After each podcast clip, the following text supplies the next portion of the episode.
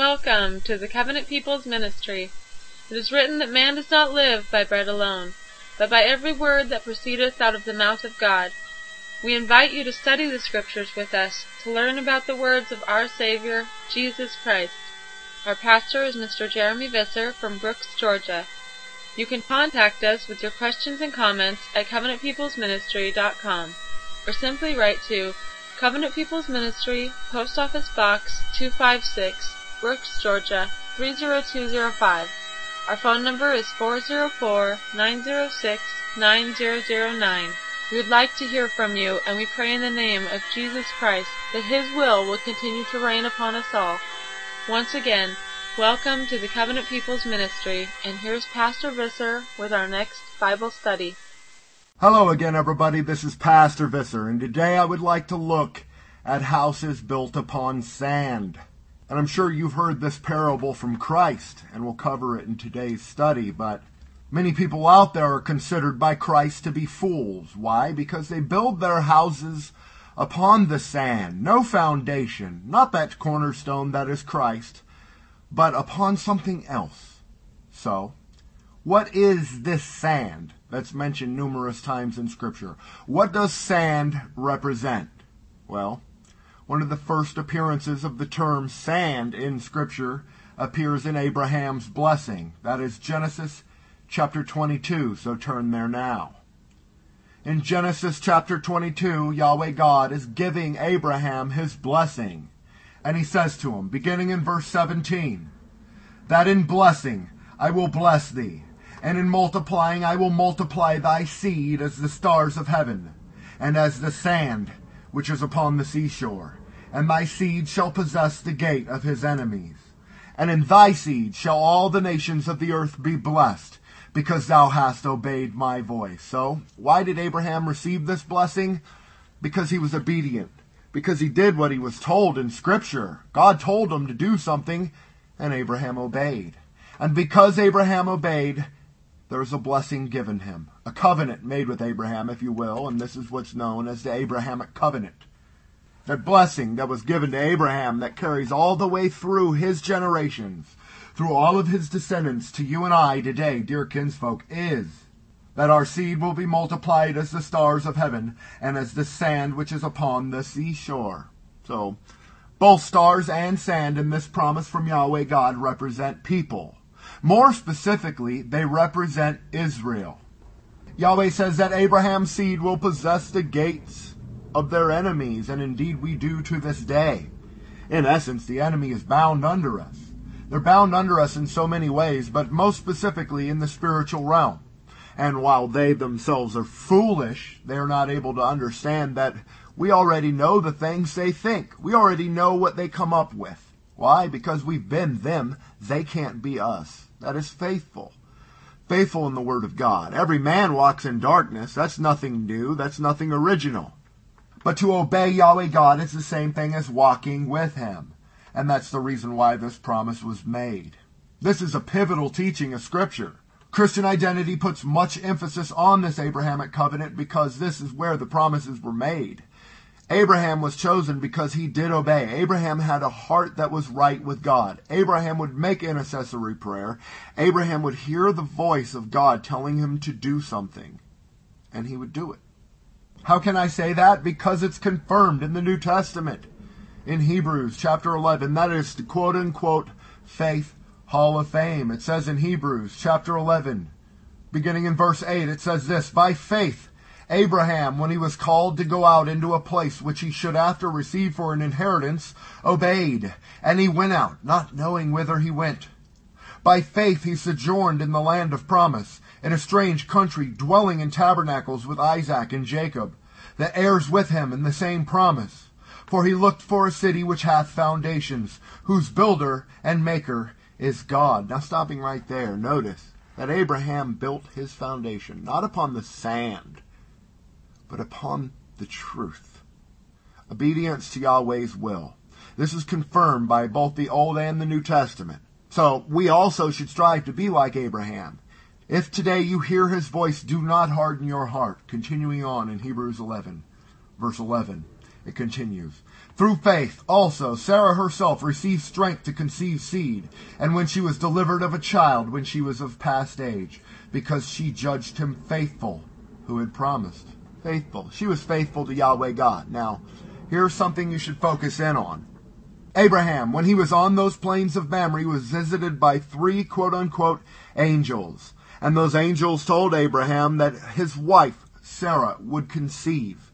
She, of course, giggled, but she did receive, and she did bear a child, the child of promise in old age. The teaching was is that we must have faith. The way a man is to come along and say Sarah couldn't bear a child, and indeed at her age she most likely couldn't, but with Yahweh God all things are possible. We cannot forget that. Yahweh God wants something to be, it will come to pass, just as he says it shall be. And it was no different for Abraham and Sarah. A promise was made to Abraham that if you obey my voice, I will bless you above every other tribe, nation, tongue, and kindred, and so forth. From him and his loins would come a multitude of nations, a multitude that's too innumerable that they couldn't be counted by man. Yahweh God can count the stars, Yahweh God can count the sand, but man cannot. It is the way of man to come along and take that quote unquote sand, that symbolically represents a race and build their house upon that and that alone. That is a foolish man, and we'll find out later in today's study that that man who builds his house upon the sand has no foundation. He has what little is given to him stripped from him because he didn't have faith. So, Sarah had faith. Through faith, Sarah herself received strength to conceive seed, to bear a child. She received that strength from Yahweh God. Verse 12. Therefore sprang there even of one, and him as good as dead, so many as the stars of the sky, which a multitude, and as the sand which is by the seashore, innumerable. That confirms exactly what it is I just said, dear kinsfolk. Man can't count the stars nor the sand, but Yahweh God can. Yahweh God made good on his promise, and today we see Abraham's seed as a multitude of nations, surrounding the entire globe, if you will. Oh, we're everywhere and we can hear Jesus' voice because we are his sheep. Now, we also, in Christian identity, are able to identify who are the true sons of God and who are the fake, the tares sown in amongst the wheat. The modern man comes along and wants the praise of man. They want to be a successful preacher. So a lot of these fundamental truths they'll strip away. They want you to focus in on the feel goodism of Scripture, and indeed, Scripture should edify you in your Christian walk. But we are not of this world. Christ is not of this world, and therefore the world will not receive this message. That is, the clear cut teachings of Scripture that's confirmed in the next verse of Hebrews chapter 11. Verse 13. These all, all these faithful examples, these all died in faith, not having received the promises, but having seen them afar off and were persuaded of them, and embraced them, and confessed that they were strangers and pilgrims in the earth. That is what a true prophet of God is a stranger, a sojourner, a true child of Israel, a true child of God. It's not accepted in the ways of this world. In fact, they're most oftentimes seen as outcasts. Jesus Christ, our Messiah, was a perfect outcast. There were many who received him indeed because they were able to recognize truth. And they needed truth for that season in time and that season in their life. They were hungry for the word of God because they were being lied to. Many today in rebuilt Babylon are also hungry for that word, that unadulterated truth taught line by line and precept upon precept from the King James Version of the Bible, or from the manuscripts, if you will. They're hungry. And so we live in that time again. We live in the time preceding the day of the Lord. We live in rebuilt Babylon. And as Babylon means confusion, people go on and on on so many levels in that same confusion. Many embrace the lie because it's more convenient, and that's what we see in Judeo-Christianity. Many embrace slander because that's easier to accept than becoming accountable to the Word of God, and we see that within Christian identity. So, whatever branch of Christianity you adhere to, dear kinsfolk, make sure that that branch teaches the Word of God. Make sure your pastor teaches the Word of God and takes it back to it. Because you can walk into a modern church and never hear the Word of God preached. Oh, you could hear psychology. You could hear a lot of people jumping around and having a big barbecue, if you will. But their focus isn't where it should be. Oh, it's the way of man to come along and worship the creation more than the creator. And therefore we see people who want to build their house upon sand, build their house upon their A, racial lineage, or B, a small sliver of sand, that grain of truth that they're given. They build their entire house upon that, and they never grow. What happens to us when we never grow? What happens to us when Yahweh God no longer walks with us? We're swept away swept away by the seashore, quote unquote, if you will, or at least swept away in the ways of the world. The world can consume us. Political correctness can consume us. The desire for an Israelite to belong can consume us.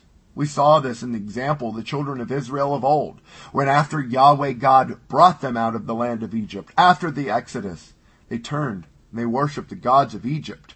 They turned and had a big party. Their eyes got off the prize because God wasn't with them for a month or so. So, daily, dear kinsfolk, make a conscious effort to put focus on Yahweh God. Not necessarily on the sand, not necessarily on the stars, but on the promises that were made to those same people and what those people represent and what that birthright means to you today. Another place where sand is mentioned in Scripture, friends, is in Psalm 139. That is a psalm of David. David says this in Psalm 139, beginning in verse 17. How precious also are thy thoughts unto me, O God! How great is the sum of them! If I could count them, they are more in number than the sand. When I awake, I am still with thee. What's David saying here? David is saying that he cannot count the grains of sand. In essence, he's making an analogy. He's saying, if I could count the thoughts of God, that is, righteousness and the goodness that He has in store for His people, it would be innumerable. It would be impossible to do. If I should count them, they are more than number than the sand. It is impossible. When I awake, I am still with thee. Yahweh God will never leave nor forsake us. Man will. Time and time again, the foolish man will build his house upon the sand and whether it's his premise or his family or his theology or his ministry or whatever it is, if it's established on sand and not the cornerstone, not the rock, not the foundation, it is swept away. And they are counted as fools to Yahweh God. Understand that Scripture says the fool has said in his heart there is no God. That is the reason why God sees them that way. Because they must have said there is no God in order to build their house upon sand. And so it's time for us to get semi prophetical for a moment and read some scripture from Isaiah in the Old Testament. That is, a prophet to Israel. So who better to talk for Israel and prophesy for Israel than Isaiah? And in chapter 10, turn there now, there's a promise. This is a latter day promise. This is a promise that's made after the destruction of Assyria. Therefore, it is a type that we should focus on because this is what we'll see also when rebuild Babylon has fallen. Beginning in verse 20 of Isaiah chapter 10, it says this And it shall come to pass in that day that the remnant of Israel, and as such are escaped of the house of Jacob, shall no more again stay upon him that smote them, but shall stay upon Yahweh, the Holy One of Israel, in truth. Thank you for listening to the Covenant People's Ministry. If you have enjoyed hearing the message of the gospel and would like to be a part of our fellowship or receive monthly newsletters where you can order Pastor Visser's CD sermons, be sure to write to us at CPM, Post Office Box 256, Brooks, Georgia 30205. You can also visit us on the web at covenantpeoplesministry.com, where our extensive audio section features numerous broadcasts you can easily listen to Pastor Visser by Godcast through your mobile audio device. Our phone number is 404-906-9009. Remember that Jesus Christ is our all and is in all that have been renewed in His Holy Spirit. So we hope that you will allow Him to lead your life and help to build His church so that when He returns, He will find faith upon this earth. We urge you to be a living example of Christian faith and apply His words to your lives. It has been a pleasure to have you with us, and now we will return to Pastor Visser's Bible study message. So stopping right there before continuing. Notice that the only way we can know God is through truth. Why? Because God is truth. It was Jesus Christ who said, I am the way, I am the truth, I am the life. Everything goes back to truth. Truth is the most important thing. And the reason these same people, this remnant, the Zadok company, those first fruits that were sealed and chosen, the reason they overcame was because they stayed, they focused, they lived and dwelt upon Yahweh God, the Holy One of Israel, in truth, not in a lie. They weren't hypocrites. They didn't serve Yahweh in mouth with hot air. They didn't serve Yahweh with lip service. Rather, they served him in truth, which requires faith, meaning deeds and actions. Next verse in Isaiah chapter 10, verse 21. The remnant shall return, the remnant of Jacob unto the mighty God. For though thy people Israel be as the sand of the sea, yet a remnant of them shall return. The consumption decreed shall overflow with righteousness. So there's many things that can be learned from verse 22. But what we should focus in on is that thy people, the people of God, Israel, are as the sand of the sea. One and the same. The sand of the sea represent Israel, and Israel represent the sand of the sea. But in that people that are innumerable, like the sand of the sea, there's a remnant. A remnant of them shall return. Next verse. For Yahweh El of hosts shall make a consumption, even determined in the midst of all the land. Therefore, thus saith the Lord El of hosts, O my people that dwellest in Zion, be not afraid of the Assyrian. He shall smite thee with a rod, and shall lift up his staff against thee, in the manner of Egypt. What is the manner of Egypt? What is the manner of every other captivity of Israel? It's the same. It's disobedience as opposed to obedience. Pharaoh was disobedient. The Assyrian was disobedient. Nebuchadnezzar was disobedient. But during each one of these captivities, there were those who were obedient, who sought Yahweh God in truth, whether it was Daniel, whether it was Moses, or whether it was the prophets during the time of Assyria. All of these sought Yahweh's face, and because they sought Yahweh's face, a remnant was spared. Yahweh God's people are not just the sand of the sea. Yahweh's remnant are within those same said people. This is a metaphor that we see time and time again in Scripture. Jesus Christ taught it. That the field is the world, the good seed are the seed of God, but the tares are the seed of the devil. And the enemy that sowed them is the adversary, the adversary of God, the adversary of all righteousness. And so, one could say that the way of Satan is to come along and focus on the sand that exists on the seashore, as opposed to the Zadok or the remnant. Oh, the focus of his attack is the remnant. That's what his focus is on. Those are the ones that really matter. Those are the ones that have not bowed knee to Baal yet. Therefore, they are sealed. They are the first fruits company. That's the company that you and I should strive to find ourselves within, dear kinsfolk. But if we take our eyes off of him, consider Peter, consider many of the prophets of old. When they took their eyes off of Christ, when they took their eyes off of the Word, it's when they sunk in the mire. That's when they sunk in the ways of the world. So, sand represents people, and sand is very important. The children of Israel are too innumerable to count. They are as the sand on the seashore. Yahweh God knows every one of them. Jesus Christ came to redeem those same people. And so we should turn there now. In the Gospel of St. Matthew, chapter 7, beginning in verse 24, Jesus Christ says this. Pay close attention. He says, Therefore, whosoever heareth these sayings of mine, and doeth them, I will liken him unto a wise man, which built his house upon a rock. And the rain descended, and the floods came, and the winds blew and beat upon that house, and it fell not, for it was founded upon a rock.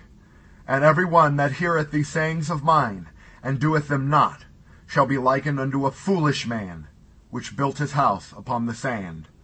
And the rain descended, and the floods came, and the winds blew, and beat upon that house, and it fell, and great was the fall of it. And so you should be able to see the importance on building the foundation of your beliefs upon sound doctrine, upon solid foundation, which is what? Jesus Christ, the Word. this Word of God that we're studying, not the traditions of men, and not the slander of the deceiver. Rather, we should only build our homes upon that rock that is Jesus Christ. Now, it should be pointed out that in Scripture, Tyre is another name for Satan. But Tyre as a word means rock. More specifically, false rock. And so, like the Antichrist is an instead of Christ, wanting to take the place of Christ and get the homage Christ alone deserves, so also does Tyre want to be a rock. You can build your foundation upon the false premise and the faulty dogmas of men. It's easy. Jesus Christ said, A little leaven leaveneth the whole lump.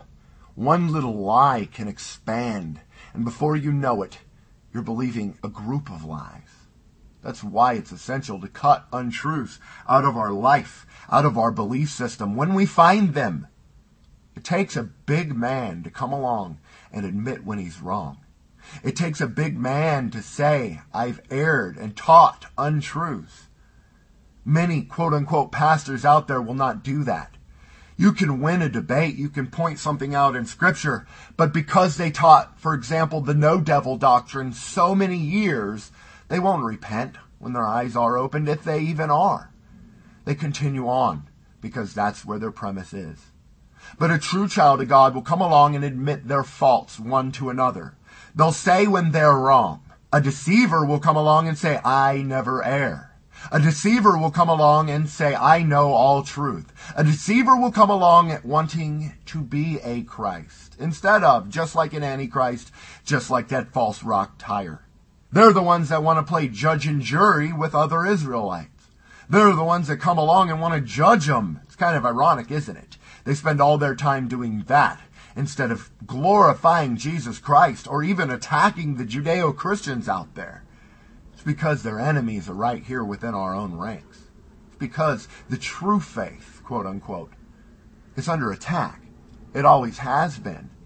Phariseeism, Judaism, and all these other isms, racism, and so forth, these tags that they attach to people have always existed and always will. Doesn't matter what man labels you as. They can call you a cult leader. They can call you a fanatic for believing in Jesus Christ. But I say you gotta be fanatical to believe in some of the lunacy down here in this earth age. Some of these abominable things they put forth. The things they teach in public schools, acceptable lifestyles. Evolutionism, for example, saying we're all descended from pond scum. All descended from the same monkey. Dear kinsfolk, Adam man was created with a spirit. The spirit of God was breathed within Adam man. He was formed. At the same time, the quote unquote eighth day creation was formed in man's image, or at least the image of God. Now, one is an exact duplicate, one is a pale comparison. One looks human, one is not. One possesses a soul, one does not. It's up to you to know the difference, and the only way to know the difference is by judging a person's fruits. Tracing a person's fruits, which are works, all the way back to their core root, which is what? Their foundation. Is that particular pastor's foundation built upon sand? Whether it be the race of Israel or whether it be the foolish invented doctrines of men, the traditions of men that make null the word of God? Or is it founded on that rock? Well, sand is just little pieces of rock, is it not? Jesus Christ told Peter, Upon you, Petros, Peter, shall I establish the church. What you bind on earth shall be bound in heaven. Meaning that Jesus Christ commissioned Peter to be a rock, not the rock, but to speak in place of. A church must be established upon that rock. What did Peter say to get that blessing of Jesus Christ? He said, Thou art the Messiah, the Son of God. He recognized him for exactly who he was, God manifest in the flesh. And therefore, Jesus Christ wanted the establishment of his church to teach that fundamental truth that Peter put forth. A, that Jesus Christ is the Messiah, the Redeemer. B, that he came in the flesh. Why is that important? Because therefore you know they're not Antichrist. And C, the simple truth that Jesus Christ is God. If your church is teaching those three things, then that church most likely is a genuine church of God. But if it isn't, or it errs in one degree or another, I would research it Now we know we can learn wisdom and glean wisdom from every source. A true child of God can go through a den of iniquity, if you will. They can walk through the valley of the shadow of death and walk away from it unscathed, if you will, because they lean upon Jesus Christ, upon His rod, upon His staff. We must understand, as Israelites, that the will of God will be done irregardless. We can be vessels of honor. We can be vessels of dishonor. We can be like the foolish men who come along and build our house upon the sand. But what happens in times of peril? What happens when the quote unquote wind kicks up, every wind of doctrine? What happens when the rain descends? What happens when the floods come? The flood upon the world of the ungodly, referenced by Peter in his second epistle in the second chapter. You must be prepared. What is shall always be, and what has been will be again. Understand it. Jesus Christ taught that as it was in the times of Noah, so shall it be in the end times. So shall it be preceding his return to establish his government here on earth. Oh, how we should hasten that day. Oh, how we should only hearken to wise counsel and build our homes upon the rock, the foundation, which is Jesus Christ. So with that being established, dear kinsfolk, I'd invite you to swing by the Covenant People's Ministry website, which is accessible on the World Wide Web at covenantpeoplesministry.org. There's plenty of new audio sermons there for your edification. There's several new text sermons. Your questions and comments are always welcome, and the easiest way to get them to our attention is to post them in our forums. Our forums are relatively active and have several posters there. We engage in fellowship, Bible study, and so forth. You also are welcome to do that. Please swing by, register for an account. By registering for an account at the Covenant People's Ministry website, at least in our forums, that gains you access to our monthly newsletter and allows you to have updates through your email concerning Covenant People's Ministry, future releases, and future books. Dear friends, there is a new book forthcoming from Covenant People's Books. Its working title is Agriculture in the Bible.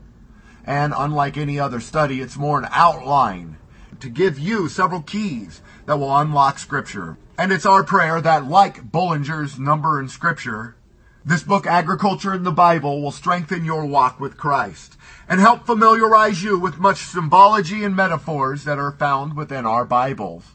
And so until next time, dear kinsfolk, this is Pastor Visser once again wishing you and yours great studies, war for Christ. Amen. Thank you for listening to this message. We hope that you have enjoyed studying with us.